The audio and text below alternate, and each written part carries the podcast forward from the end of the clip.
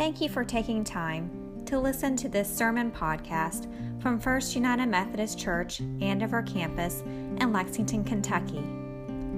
It is our prayer that as you listen today, you will be encouraged, challenged, and equipped to be all God has for you.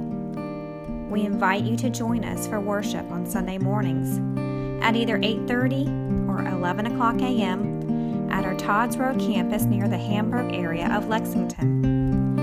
And now, may you be blessed as we give our attention to the reading of God's Word.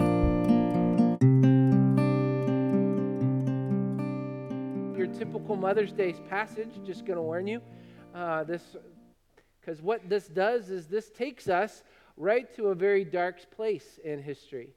It takes us to the foot of the cross. And here we are introduced to the mom for this morning as we discuss. John chapter 19, verses 25 starts this way Standing near the cross were Jesus' mother and his mother's sister, Mary, the wife of Clopas, and Mary Magdalene.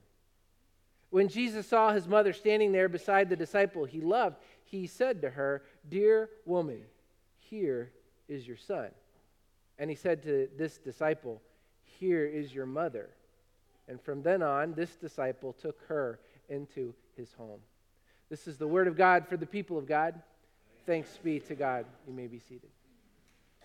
All right. Thank you, thank you, thank you. That gets us going, right? Okay. That was believable. Uh, let's uh, let me uh, let me share with you this morning on this uh, this Mom Day a couple of quotes that I've uh, found over the course of the last week or so that I thought were funny and I would share. Okay, you ready for these? A couple momisms. Uh, this one comes from Phyllis Diller. Anybody remember Phyllis Diller? Don't don't worry, it's okay. It's church appropriate. Phyllis Diller says this I want my children to have all the things I couldn't afford. Then I want to move in with them. yep. How about Buddy Hackett? Anybody remember Buddy Hackett? Buddy said, My mother's menu consisted of two choices take it or leave it. we have a friend, he told me that his mama had a, a meal for him, his sister, and his father, all different. And I said, Your mama was crazy. This other one comes to us, uh, the author's unknown, um, but uh, I thought it was, was worth sharing. It says this Working mothers are guinea pigs in a scientific experiment to show that sleep is not necessary to human life. Bet we all have a, a momism or something that we could share with one another. It'd probably keep us all in stitches if we were really honest. Uh, one of my mom's favorites, and my mom's a nut, she's a hoot. Um, she would, shocking, right? Yeah. Um, my mom would say this. She, she'd tell me, she says, You keep giving me those looks and your face is going to freeze like that. I always thought, that'd be fun. you know, a lot of people make a lot of good money with those kind of faces. Um, then um, my grandmother lived with us when we were growing up too, so I kind of had two moms in the house all the time. And I wonder if y'all ever had this problem um, with a mom or a grandma who would call your name, but she'd have to go down the list to get to you.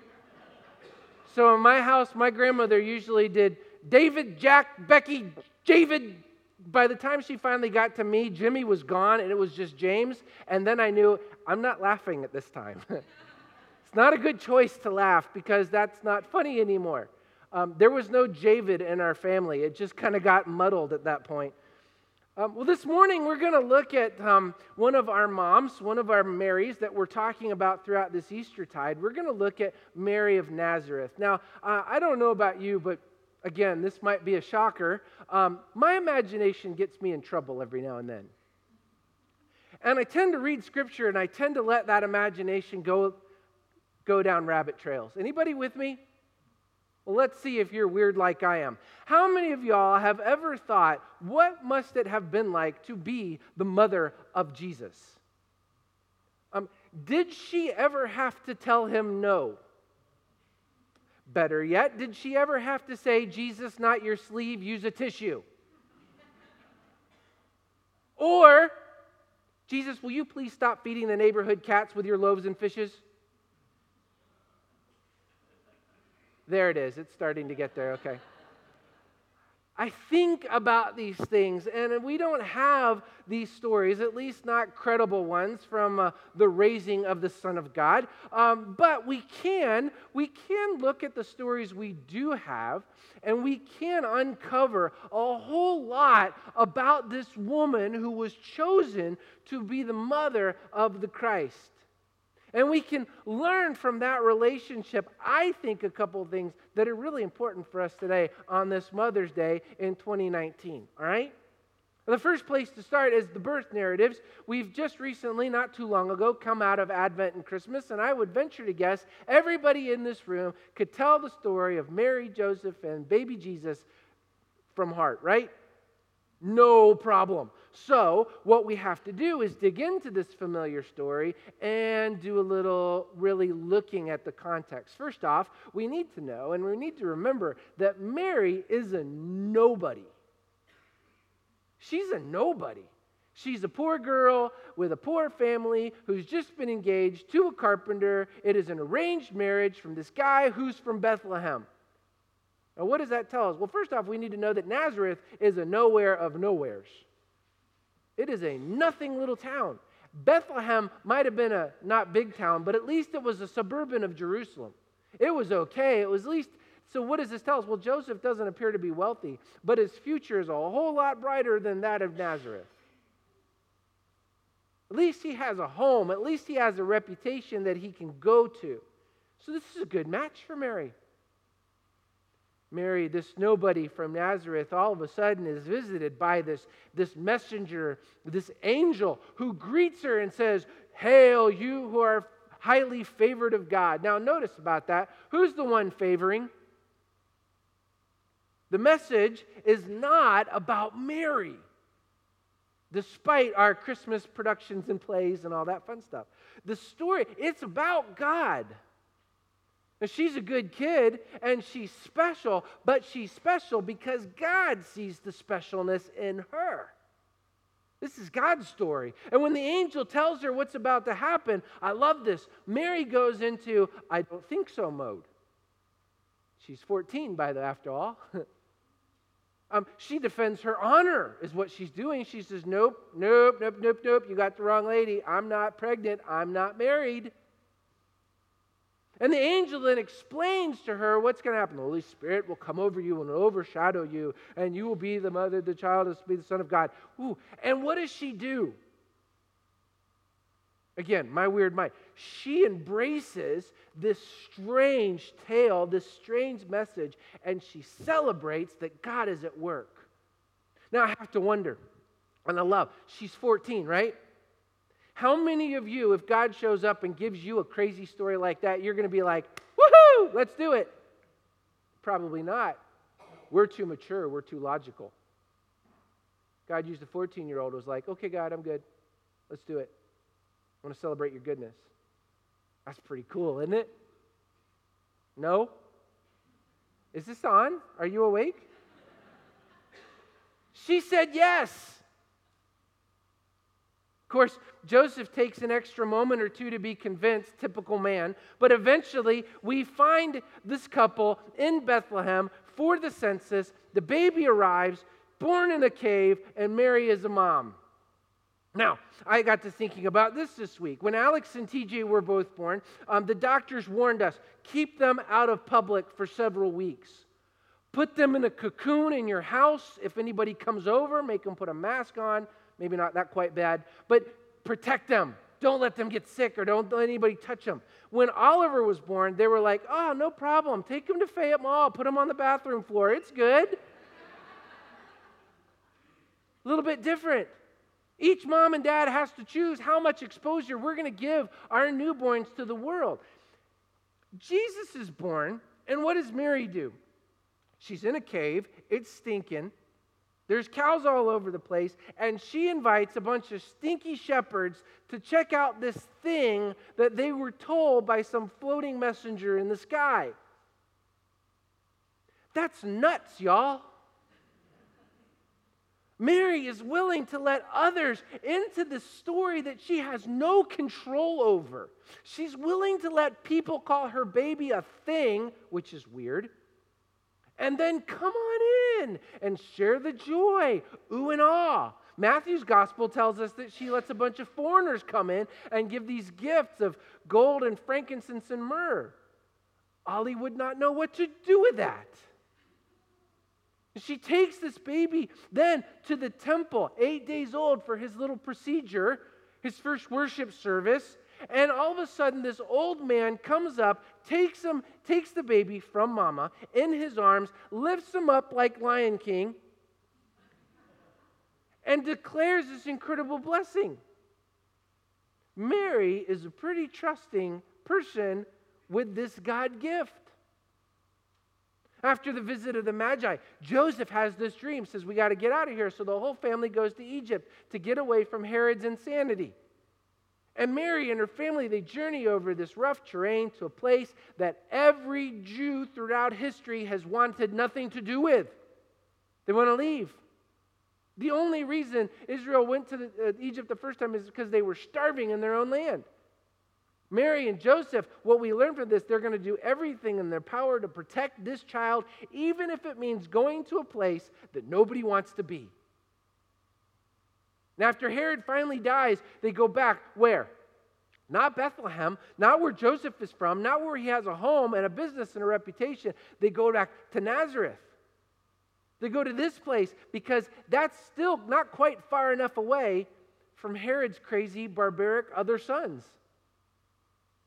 At 12, they take Jesus to Jerusalem for the Passover, and on their way home, they lose him.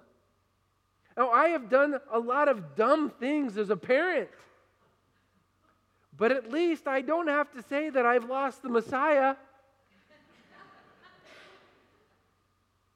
and when they finally find him, Mary does what any good mom would do. She says, What were you thinking? We've been worried sick about you. Now, my mom probably would have said something similar, but it would have been more animated and probably not that clean. what are you doing? You know, I could just hear her in my head. And Jesus' answer could not have helped the situation. Why are you worried? Didn't you know that I would be about my father's business? I wouldn't have the guts to answer my mom like that. Anybody here? I would have learned my mom's other fa- favorite statement Would you like me to slap your face off?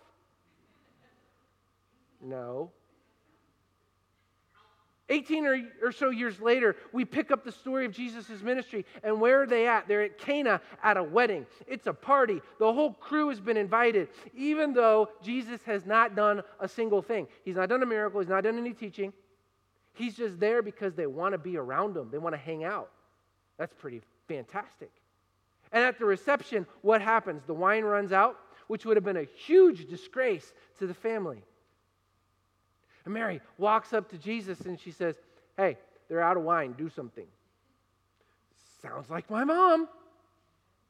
She would have said, Jimmy, if you have the ability to help out, get on it. What does Jesus say? It's not my time, mom. Of course, then he goes around the corner and he does something anyway. He loved his mama, didn't he? Mary tells the servants, Get up, get ready, my boy's coming. And it's as if Mary is ready for Jesus to get on with it, to get on why he has come in the first place. She wants all of those prophecies and those opportunities for her son to begin happening. Remember, I said at the birth narrative, she couldn't control him. She was 14. She was like, I don't know, I'm just here. Yay, it's a good thing. Now it looks like she's certainly starting to understand and mature and go, wait a minute. Let's get on with it. There's an element there where she's maybe not trying to control him, but certainly trying to say, let's do this. Mary's an amazing woman. She's an incredible mama. She embraces this call from an angel. She shares the good news with shepherds and magi. She protects him by taking him to Egypt. She raises him within the walls of her faith. She worries over him. She's, she's trying now to release him to his calling. But then there comes this moment when it gets a little too serious. And she goes from mom, yeah, to mom, worried. Mark chapter 6, we read that Jesus' ministry is getting so big, he's so busy that he doesn't have time to rest or to eat. And it's so troubling to mom that she comes to take to, to, to check in with him. And she brings Jesus' siblings. Now, what we find from Mark chapter 6 is the siblings think that Jesus is crazy. Now, I don't know about you, but I have three sisters. I'm sure that all three of them are crazy. Jesus' brothers and sisters thought that he was nuts. So they come to rescue, pull him out of here, and kind of put him in his place. Mary comes to rescue and to provide safety. Maybe she's trying to control things a little bit because it's getting out of hand. And Jesus says, in the midst of this, all who do, do the will of God are his mother, brother, and sisters. Now, I wonder, do you think that stung Mary a little bit? Of course, that wouldn't be the last thing that she would feel. Jesus goes to Jerusalem for this great celebration of Passover, and mom comes along, and in a matter of one night, Jesus goes from dining with his friends to being betrayed, denied, condemned, tortured, ridiculed, and left for dead. And we find Mary, the mother of Jesus, standing at the foot of his cross. And there, his mama saw the very worst of all humanity. And she saw it poured out on her baby boy. And on that cross, we're told that as he hung there, the Son looked at her, saw her pain and torment, and he provided for her. He entrusted her care to this beloved disciples. My brothers and sisters think I'm crazy. They don't know what this is about. So this, this beloved disciple of mine, he's going to take care of you, Mom. Joyce family has a place up in North Carolina mountains uh, that we all use as a vacation spot. After her grandparents passed away, uh, we were asked if there was anything that we wanted from the estate. There was only one thing that really we thought of. Uh, it was something that I had been transfixed from the first time I entered into that North Carolina home 21 years ago. It's a miniature of Michelangelo's Pietà. Alex, I have a picture of this. Would you put it up on the screen? Y'all seen this before? Originally, it was crafted for a French cardinal and later moved to one of the main chapels in the Vatican. It is one of the most moving pieces of art of all time. It's also the only one that he signed.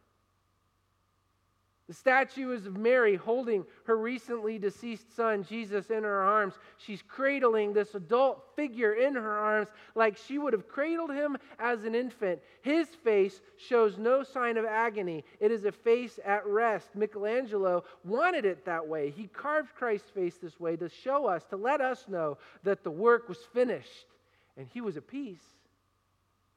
But while Jesus' face is serene, Mary's face is one of sorrow the sorrow that uh, of a loss only a parent could feel. Whenever I see Michelangelo's Pietà, I am moved and I find myself frozen inside this moment captured in marble. And I have to think when I see it, I wonder if Mary, while holding her son, remembers what the old man Simeon said to her at Jesus' first worship service so long ago. He said, This child is destined to cause many to fall and many others to rise. He is, a, he is a sent as a sign from God, but many will oppose him. Those words would have had to have been hard enough for Mary to hear. But then Simeon looks at her and says to this faithful mother, And a sword will pierce your heart. Is this that moment? Church Universal has had several titles or names for Mary over the years. Different traditions view her in different ways. Many pray to Mary, not as God, but as a saint that can speak directly to the Son on their behalf. As Protestants, we don't do this, but we do appreciate, we can appreciate the closeness, the care, the concern, the faithfulness of a woman who carried the Son of God. Actually, that carrying the Son of God is one of those names that the church has used. In Greek, it's called Theotokos, or the God bearer. When I see Mary, I see a person that God chose, a, a nobody that God chose to use to, to restore, to rescue, and impact the rest of humanity. And I think that's one of the things that we can all learn from Mary, whether we're a parent or not. Carrying God, representing the incarnation in the world, is what each and every one of us are invited to do. We get to share this story, even with shepherd nobodies. We get to let the world know of this great thing, even when it's a little scary. You and I get to protect and care for the beauty of this gift and let the goodness of, of the gospel message out. We, we also mourn the ugliness that has crept into creation, into society, and realize that it's Jesus' sacrifice that's brought beauty that we get to spread. Do you notice the word get to? I know way too many Christians who say, well, I have to do this or I'm supposed to do this. No, we get to. When was the last time you got to do something that good? You're meddling, preacher. Darn right. We see Mary one final time after the crucifixion. I wish that there was a passage in Scripture that told us that, that Jesus showed up to his mom after the resurrection and said, Hey, Mama, I'm good. It's not there. I've looked. I don't believe that Jesus would have not done that. But what we do have about Mary follows the ascension, that moment when Jesus assumes the, the throne of the cosmos. He is gone, and as the disciples have gathered in the upper room, doing what Jesus said get up there and wait. Wait for this moment when the Spirit's going to come. Wait for Pentecost. What do we find? Mary is with them. Mary is in the upper room. Guess who else is in the upper room? Those brothers and sisters who thought he was nuts. Something happened in the resurrection where they said, We got to be here. We got to be a part of this she and the siblings who, who, who, are now gathered with these us, these others, they're, they're in there resting and praying and waiting and anticipating. They're believers now. And Mary in the upper room, while she'll always be his mama, she's called something different in that place. You know what she's called? She's called a disciple. The brothers and sisters who rejected him, didn't know what to think. They're called disciples. You see, what, what I'm, I'm finding is um, that title that's been given to each and every one of us it's one of the most important things that we can do. Moms, dads, grandparents, uncles, aunts, everybody, those of us with children, those of us without. Let me say this final thing in closing. Let me invite each and every one of us to an action like Mary on this Mother's Day. You and I have a precious gift that's been given to us, and it is a sacred obligation to pass along this good thing that God has done in Jesus to our future generations. The most important thing that we can do, and everybody here is considered the church family, again, whether you have children or not, is to pass on the story, to pass on this good thing, to let other people know of Jesus. Then we have a culture and a society that wants to let everybody choose their own path. Remember those choose your own adventure books as a kid? Well, the same thing with faith. No, that's not what we see from Scripture. We pass on our faith tradition to those coming behind us. They have to choose, yes. But like Mary, we carry God, the incarnated God, Jesus, to them. And we get to. We have to raise them to know who He is. This is our most important job and responsibility. It's the one we see in Mary, the God bearer. It's the one that we get to bear to others as well. And so, like Mary to Jesus at, the, at Cana in Galilee at the wedding, I say to you, do what he's saying. Let's go tell. Let's get up. Let's get back to the party. We got work to do. Let's pray. Gracious and loving God, we thank you for Mary and we thank you for her story. We thank you for her willingness to say yes. that you came to a nobody 14 year old and you used her um, to be the God bearer. We thank you for uh, the story that's been captured in Scripture of her, her incredible moments, of her failures. But Lord, we're, we're thankful that we get to remember her not just as the mama of Jesus, but we get to see in the very last story we have of her as a disciple. Lord, you've called each and every one of us in this room. You've invited each and every one of us in this room to be a disciple, to be another God bearer, another Theotokos that takes, that takes this person, this Jesus, to the world around us. Remind us, Lord, today on this Mother's Day, that our greatest responsibility is to share this with the next generation, to let them know the love of Jesus. We can teach them a lot of lessons. If we don't tell them about you, that may be our greatest failure. So empower us, O Holy Spirit. Fill us.